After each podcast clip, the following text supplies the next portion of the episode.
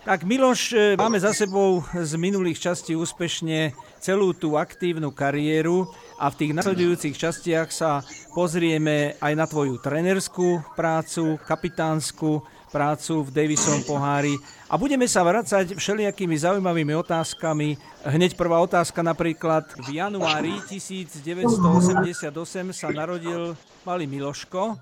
Ty si mal iba 23 ako si to tam zvládal všetko? Aj otec, aj manžel. To bolo celku bez problémov, bola taká eufória, bolo to niečo zmena veľká a niečo pekné. Som povedal, tá eufória aj pomohla trošku v určitých postranných záležitostiach, by som povedal, že človek zrazu nabral nejakú takú novú energiu a, a novú motiváciu ja mám tú prírodu a ten život veľmi rád a bolo to niečo také, čo som predtým nikdy nezažil. No, takže to bolo naozaj niečo fantastické. Vidíme dnes v takomto veku e, pre tenistov je to trošku skoro, aj keď vidíme bez, bez problémov hráči testujú aj s rodinami. A... Áno, a ja som cestoval aj s, aj s malým, keď mal už pol roka alebo koľko pár mesiacov, tak už tiež išiel na turnaj. Bola to príjemná spoločnosť, ako nevadilo mi to vôbec, bral som to ako súčasť života. Potom skorej mi vadilo, keď už som uh, nehrával a už išiel do školy, že už sa nedalo tak ísť hoci kedy uh, zobrať sa a odísť preč. To už bolo horšie. No ako vy ste sa dali dokopy s Peťou a kedy to bolo?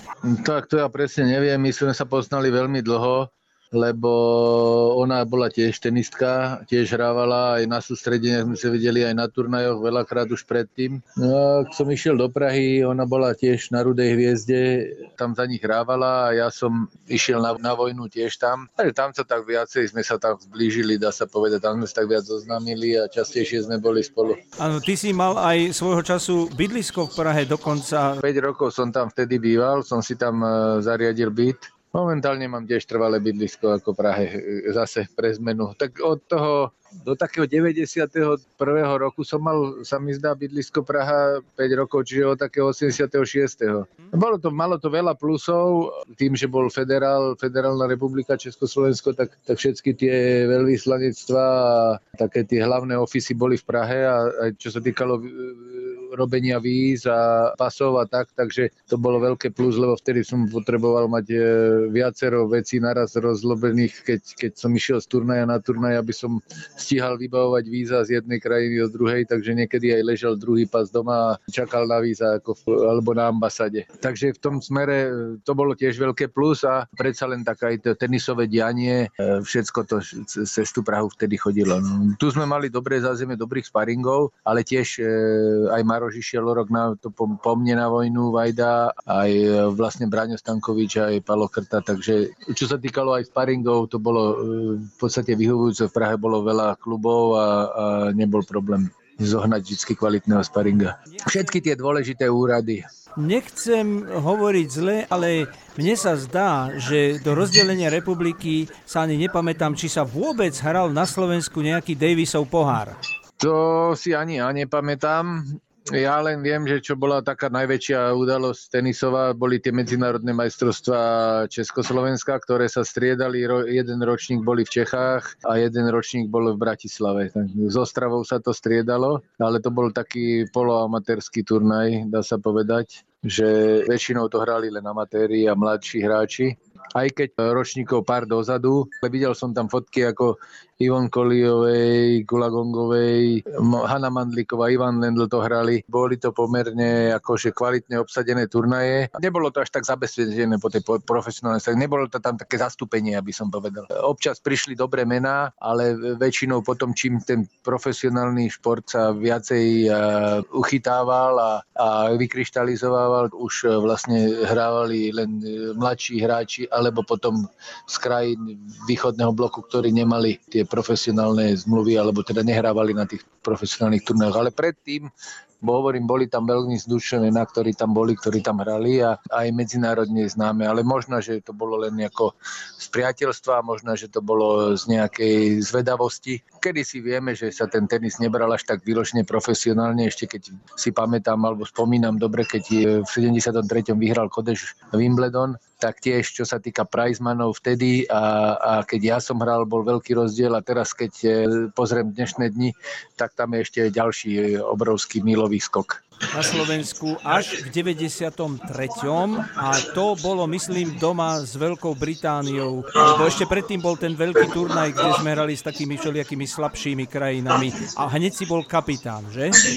Áno, hneď po rozdelení e, Československa ma oslovil Slovenský tenisový zväz, či by som sa tomu nevenoval, či by som nerobil kapitána a vlastne Česká republika prebrala tú štafetu po bývalom Československu, takže ostali v svetovej skupine a my sme museli ako nový, nový štát vlastne začínať uh, úplne od tej najnižšej divízie, od tej najnižšej skupiny. Vtedy sme vlastne ten prvý ročník uh, usporiadali práve u nás v Bratislave na Slovane. Tam už som kapitánoval a to bola taká trošku iná, iný systém hrania, že nehralo sa s jedným superom víkendovo, ale hralo sa to turnajovým spôsobom, kde prišlo viacero krajín a medzi nimi teda tá najzvučnejšia bola Anglia, ale boli tam africké krajiny v tej najnižšej skupine a to bolo, dá sa povedať, pre nás taká hračka, lebo ešte tí hráči už boli pomerne dobrí. Bola to taká povinnosť to vyhrať. No. Áno, a vtedy hrali aj Vajda, aj Stankovič za nás? Áno, boli obidvaja v týme, bol tam už aj Kajo Kučera, pamätám si to, myslím si, že on vtedy začínali. No. Mároš už bol v širšom týme aj, aj vo federálnom Davis Cupe za Československo, ale Kajo vtedy začínal vystrkovať rožky. Áno, a ty si ho postavil na vychádzajúcu anglickú hviezdu, britskú teda, Tima Henmana a myslím, že ho Kajo ho vyškolil. E, nepamätám si to presne, už tie konkrétne jednotlivé zápasy, nakoľko som aj sám nebol vyložene aktérom a mal som toho viacej, aj dvoj, hry, aj štvorhra, ale e, spomínam si tak e, matne, že, že hral s ním. Ne, nepovedal by som si výsledok, koľko bol, len viem, že sme vyhrali a že prekvapivo to bolo jednostranné na, v náš prospech, čo som až tak veľmi nečakal. Čo mi chýba, Miloš, je to, že toto hobia 1990, keď si skončil s tenisom, až do toho Davis Cupu, čo si ty porával? Tak ja som sa, dá sa povedať, zotavoval po operácii. V 90. som mal po Wimbledone tú operáciu.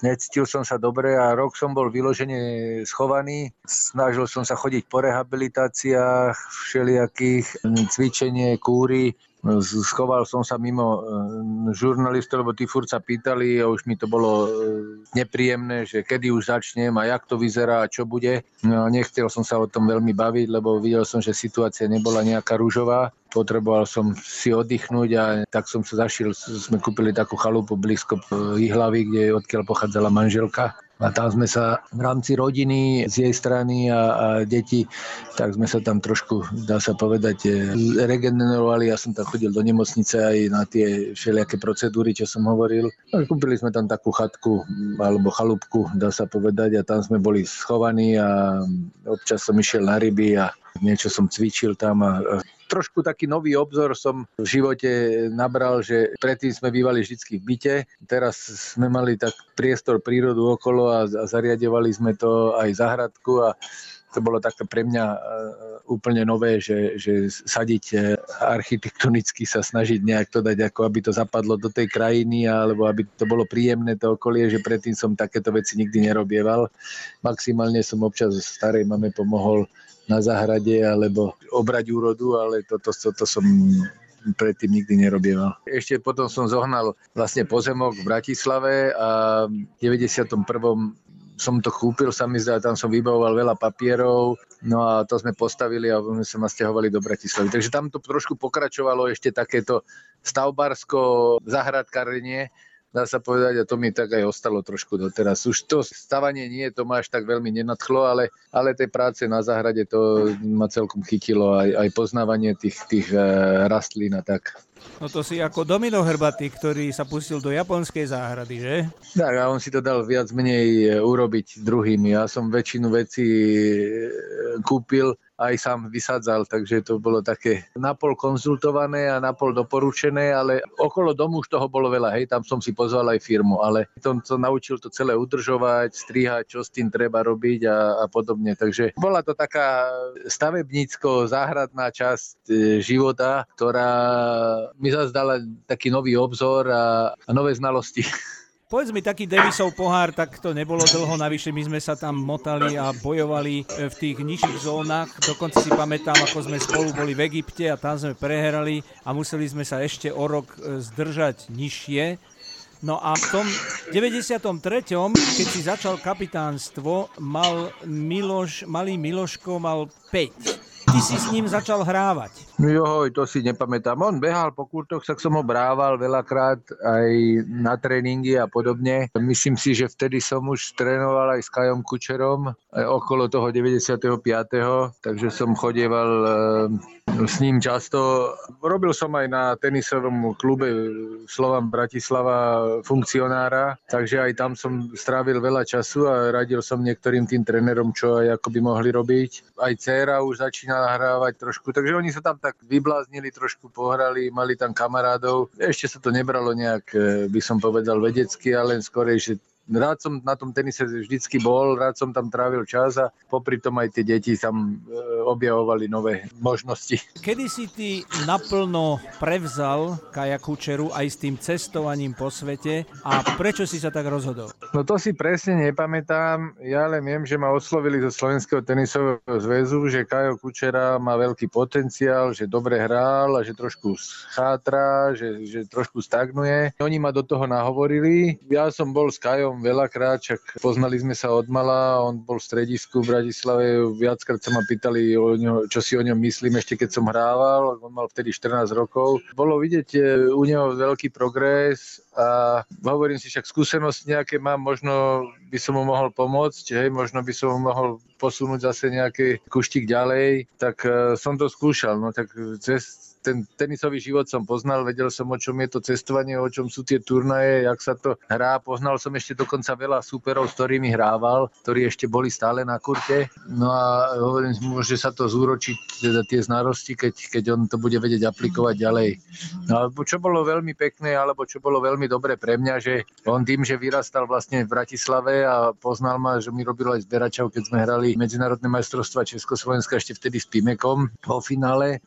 Mal tam niečo aj odpozorované, takže vedel, o čom hovorím, že to nebola nejaká neznáma, keď som mu nejaké veci zo svojich postrehov hovoril. Ľahšie to príjmal tie informácie, by som povedal v tomto smere. Aj ten štýl mal taký podobnejší. Celkový prejav tej hry bol taký dosť podobný, takže v tomto smere to dobre sadlo.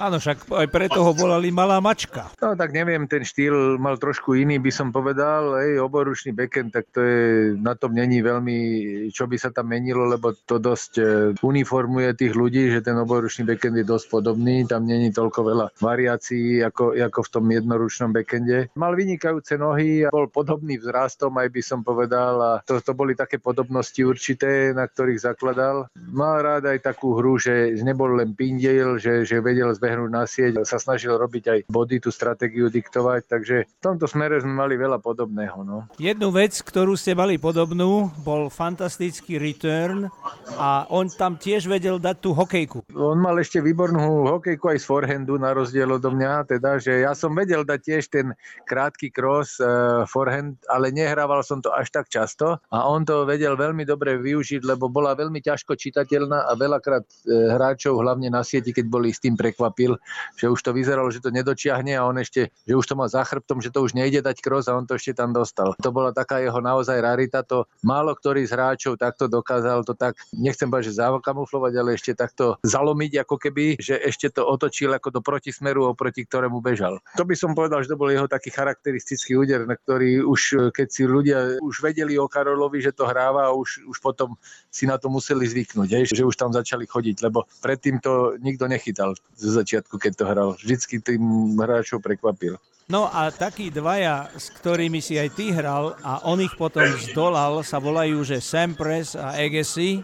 Jedného e, vymastil v Austrálii, druhého dokonca v New Yorku v tom pamätnom dramatickom zápase, ktorý sa dohrával na druhý deň. E, zo všetkých tých jeho veľkých úspechov a turnajov a chvíľ, ktoré sú pre teba najpamätnejšie ako trénera? No asi tie na tých Grand Slamoch, lebo to je také vždycky zadozučnenie, keď sa dostane do tých posledných chôľ. No škoda, že sa nepodarilo vyhrať semifinále v tej Austrálii, ale bolo to tesne porazil tam toho Samprasa, ktorý bol vtedy veľmi na výslni a málo kedy sa to čakalo, že niekto Samprasa porazí.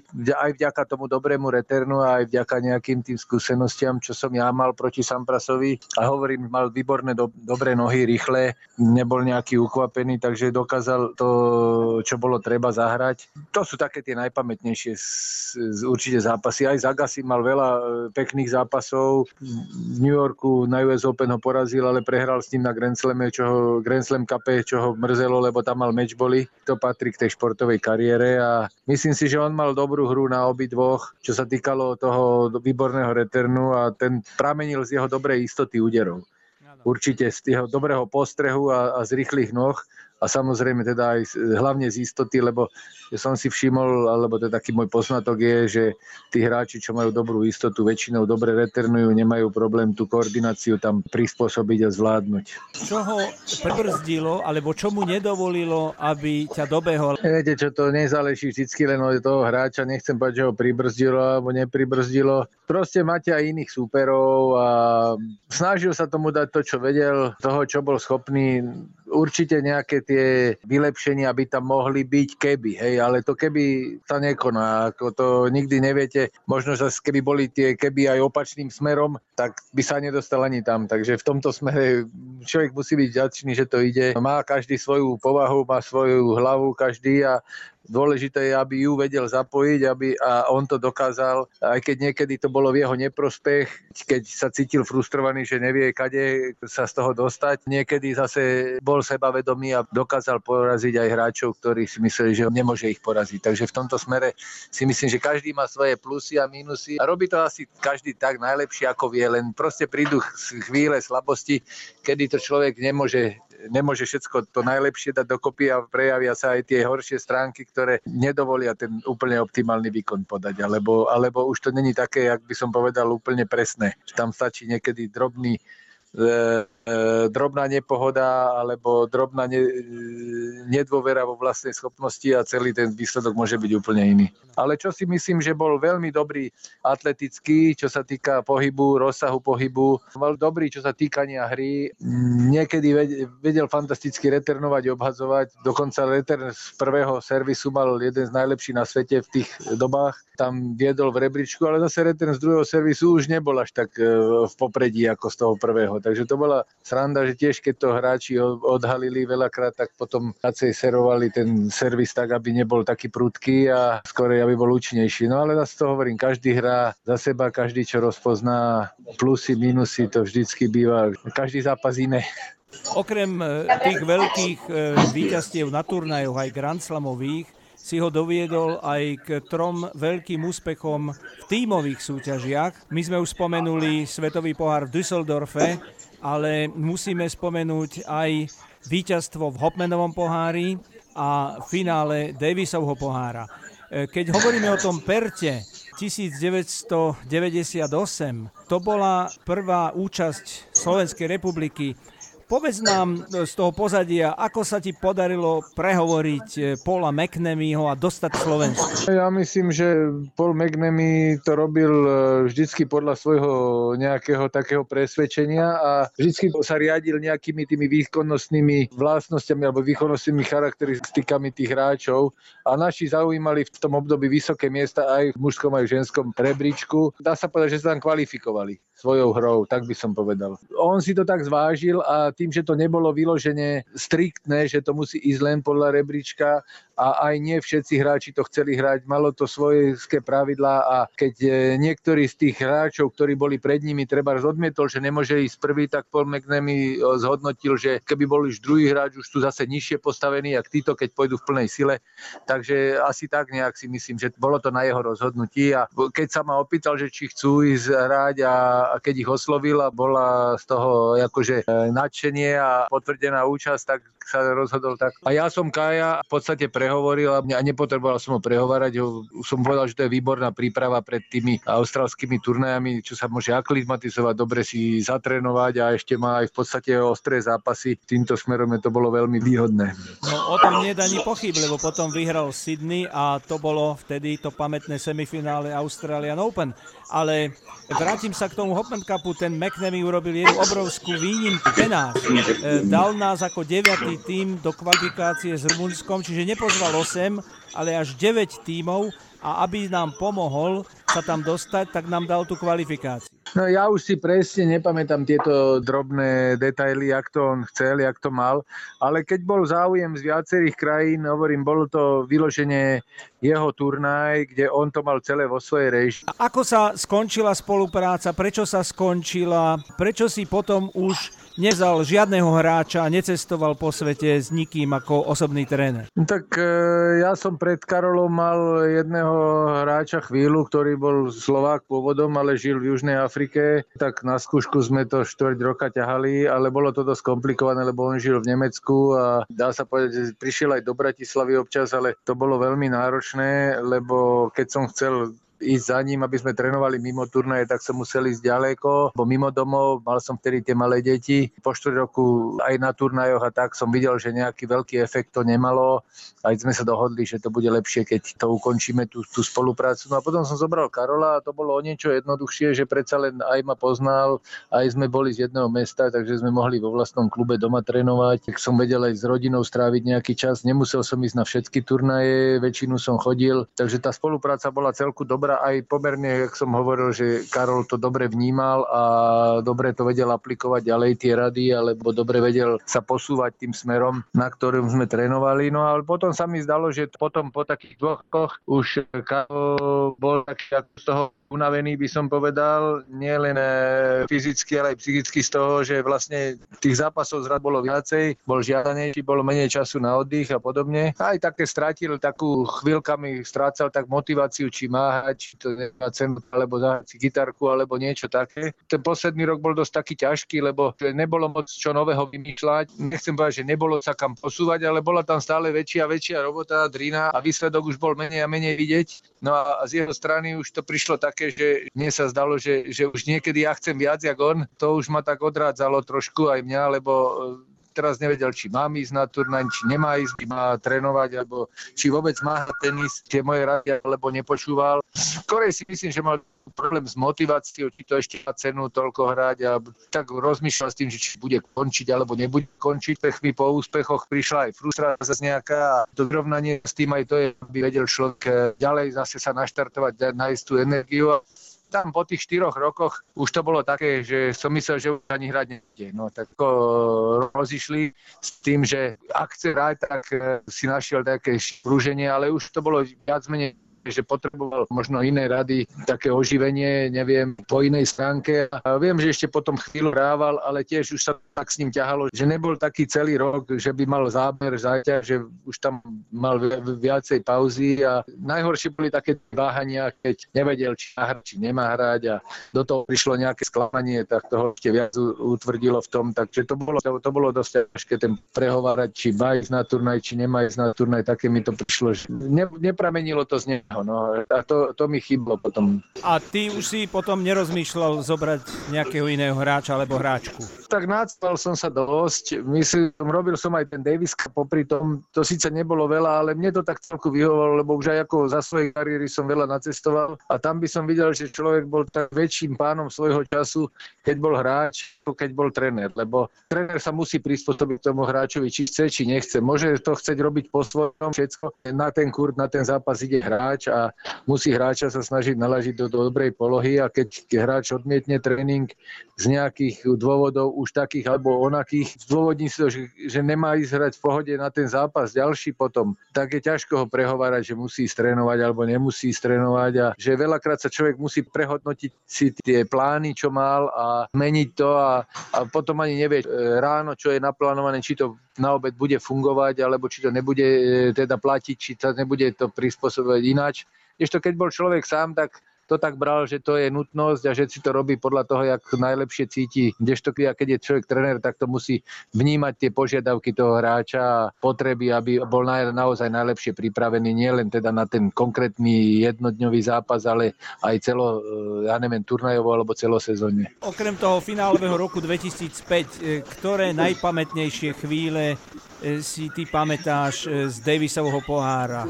Tam bolo veľa pekných zápasov, aj sklamaní niektorých, ako ste spomínali. Prvý zápas, e, keď sme hrali v tej skupine, bolo to niečo také nové pre mňa, boli to také exotické krajiny, čo som si hovoril, čo, čo tí vôbec hrajú tenis, ja som ani nevedel, že také krajiny majú tenistov, no to mi tak trošku otvorilo oči ešte, že, že kde všade sa až ten tenis hrá. Potom bolo krásne, keď sme postupovali, také sklamanie bolo v tom Egypte. Predsa len boli ťažké podmienky, Nezvládli sme to ako tým až tak dobre, nielen čo sa týka toho výkonu, ale aj zdravotne.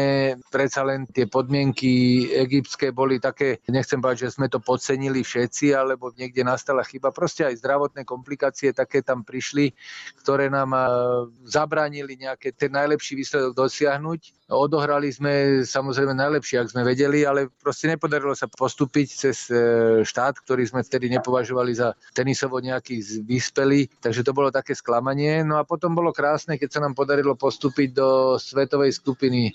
Ešte si tak spomínam, predtým rok sme hrali, neviem, či v Slovinsku to bolo, alebo Chorvátsku, keď rozdelená Jugoslávia tiež, Budve asi to bolo. Takže to bolo tielku také pamätné a pamätný zápas bol, keď sme postupovali do svetovej skupiny cez Kanadu v Kanade, kde sme prehrávali a prehrávali sme aj vo štvorhre. Dokonca tam si aj také pozbudenie našinca jedného. Pamätám, že nemali sme takú dobrú štvorhru a alebo nemali sme takých štvorhových hráčov, ne, neverili sme si tak vo štvorhre a tam kto si z fanúšikov zakričal, že nevadí, že keď sme prehrávali, že vyrovnáme a vysoko zvíťazíme. Jak sme nám podarilo vyhrať ten zápas a potom aj celý, lebo tá štvorha si myslím bola vtedy dosť dôležitá, ako dopadne ten posledný deň, tak sa nám podarilo vyhrať tú štvoru a stačilo nám ten tretí deň vyhrať len jeden bod. A už to bolo ľahšie, lepšie sa do toho tretieho bodu išlo. No a bolo to taký veľký mílnik, aj, aj Kanada bola dosť ťažká na to postupenie, takže to som sa tešil, že sa nám to podarilo. Na to si dobre celku spomínam, že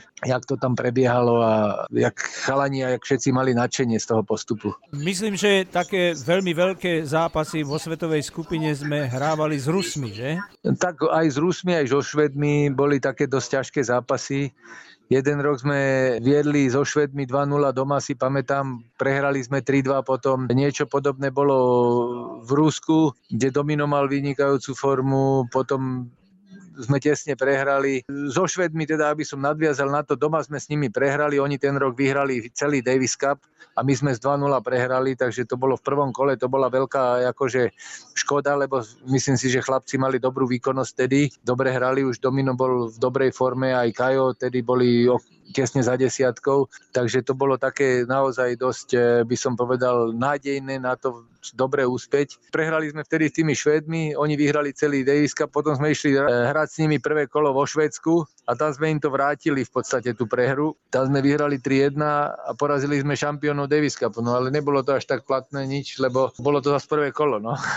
takže ešte bolo treba hrať ďalej. A podobné niečo sa stalo s Rusmi dvakrát takto. Raz bol Kafelníkov svetová jednička, raz bol Safin svetová jednička, ale paradoxné bolo to vždycky, že ten, čo bol dvojka, že ten chytil vtedy životnú formu a ten e, nebol schopný prehrať zápas. Dá sa povedať, keď Kafelníkov bol jednička, tak Safin hral jak e, švajčiarske hodinky a zase naopak potom tu, keď sme hrali, tak hral s e, Kafelníkov fantasticky. Povedz mi, ty si tako taký tu na austrálsky Neil Fraser, vydržal si 20 25 rokov na lavičke. Čo ťa držalo, čo ťa tak lákalo a najviac tešilo byť kapitánom? Tak ja som ten tenis mal vždycky rád. Myslím si, že aj som tomu trochu rozumel. Aj tých chlapcov som poznal od mala, jak vyrastali, takže som vedel im aj trošku poradiť. A by som povedal, že ja som nikdy nebol nejaký výbušný alebo extra vyhranený, že by ma nejaké drobnosti alebo niečo rozhádzalo, že by som bol moc, nie zásadový, ale, ale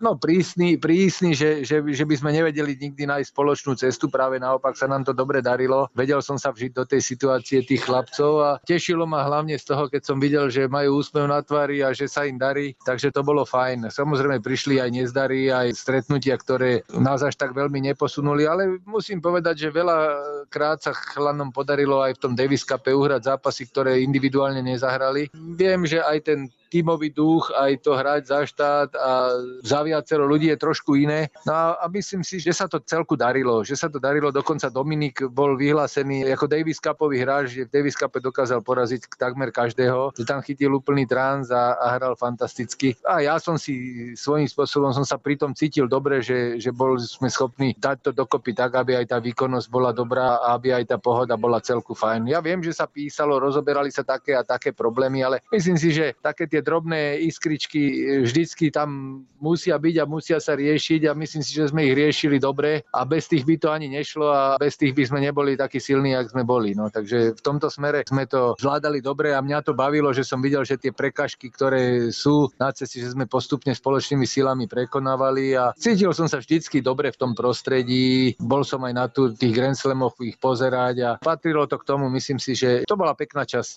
ten Daviska bola pekná časť môjho života. Áno, to som chcel tiež aj ja pripomenúť, že určite bolo krásne aj to, že si sa vrátil na tie turnaje, kde si tak hral, oživil si spomienky a stretol si aj tých ľudí a hráčov, s ktorými si ty hrával tak bolo príjemné sa tam stretnúť aj niektorých mojich rovesníkov, aj tých, ktorí ešte na turnajoch e, robili oficierov alebo teda funkcionárov a, pokračovali ešte v tom. Veľa vecí sa zmenilo, niektoré kluby sa prestávali. Bolo to príjemné a hlavne som aj poznal tých e, našich súperov, aj tých nových hráčov, ktorých som nemal možnosť za svojej kariéry zažiť, tých mladých hráčov, mladé hviezdy. Potom som bol schopný trošku nejaké tie rady dať tým našim hráčom proti ním alebo pripraviť sa dopredu na to, čo bude kto hrať. Takže dve muchy jednou ráno, ja sa povedať, že aj som si oživil spomienky, aj som sa potešil, ale aj som na druhú stranu zase zapracoval do toho týmu, do tej spolupráce niečo, čo mohlo priniesť ďalšie ovocie. Už celú Davis Cupovú tému uzavrime a nechajme ju tak jednou jedinou otázkou. A ja som tam bol, meral som cestu z Melbourneu do Bratislavy, tu bolo už pekne teplé leto, tam som mrzol, vychutnal som si tú atmosféru za stavu 2-2 a nedá mi neopýtať sa, Nemohol ten Karol poraziť toho Ančiča? Nemal by viac šanci? Možné, že áno, neviem, keby som sa teraz rozhodoval a vedel by som, že Mertiniak už prehral, tak samozrejme by som skúsil aj druhú variantu, ale neviem si predstaviť teda pred zápasom za tých okolností, ktoré všetky vtedy boli, že by to Karol zvládol lepšie. Ako bol som presvedčený, že musím postaviť Míša vtedy, aj keď som dlho, dlho nad tým rozmýšľal, aj mi to dodneska píli nervy, že či by Kajo neuhral lepšie. Ako mal e, lepšie skúsenosti, všetko, ale už posledný pôrok skoro vôbec nehrával. Už tak tak na to pripravoval len týždeň a nemal ani výsledky z turnajov, tiež nebol až tak naštartovaný a presvedčený, že má hrať. Čiže v tomto smere ho dať hrať, hral predtým s tým Lubičičom, ale sa nechytal moc, akože ne, nemal tú výkonnosť, akú sme boli na neho zvyknutí. No. Dobre Miloš, v ďalšej časti sa pozrie na nejaké zaujímavé témy, ktoré by ma zaujímali, mám tu nachystané. Ďakujem veľmi pekne na dnes a teším sa na ďalšiu časť. Dobre, tak pozdravujem.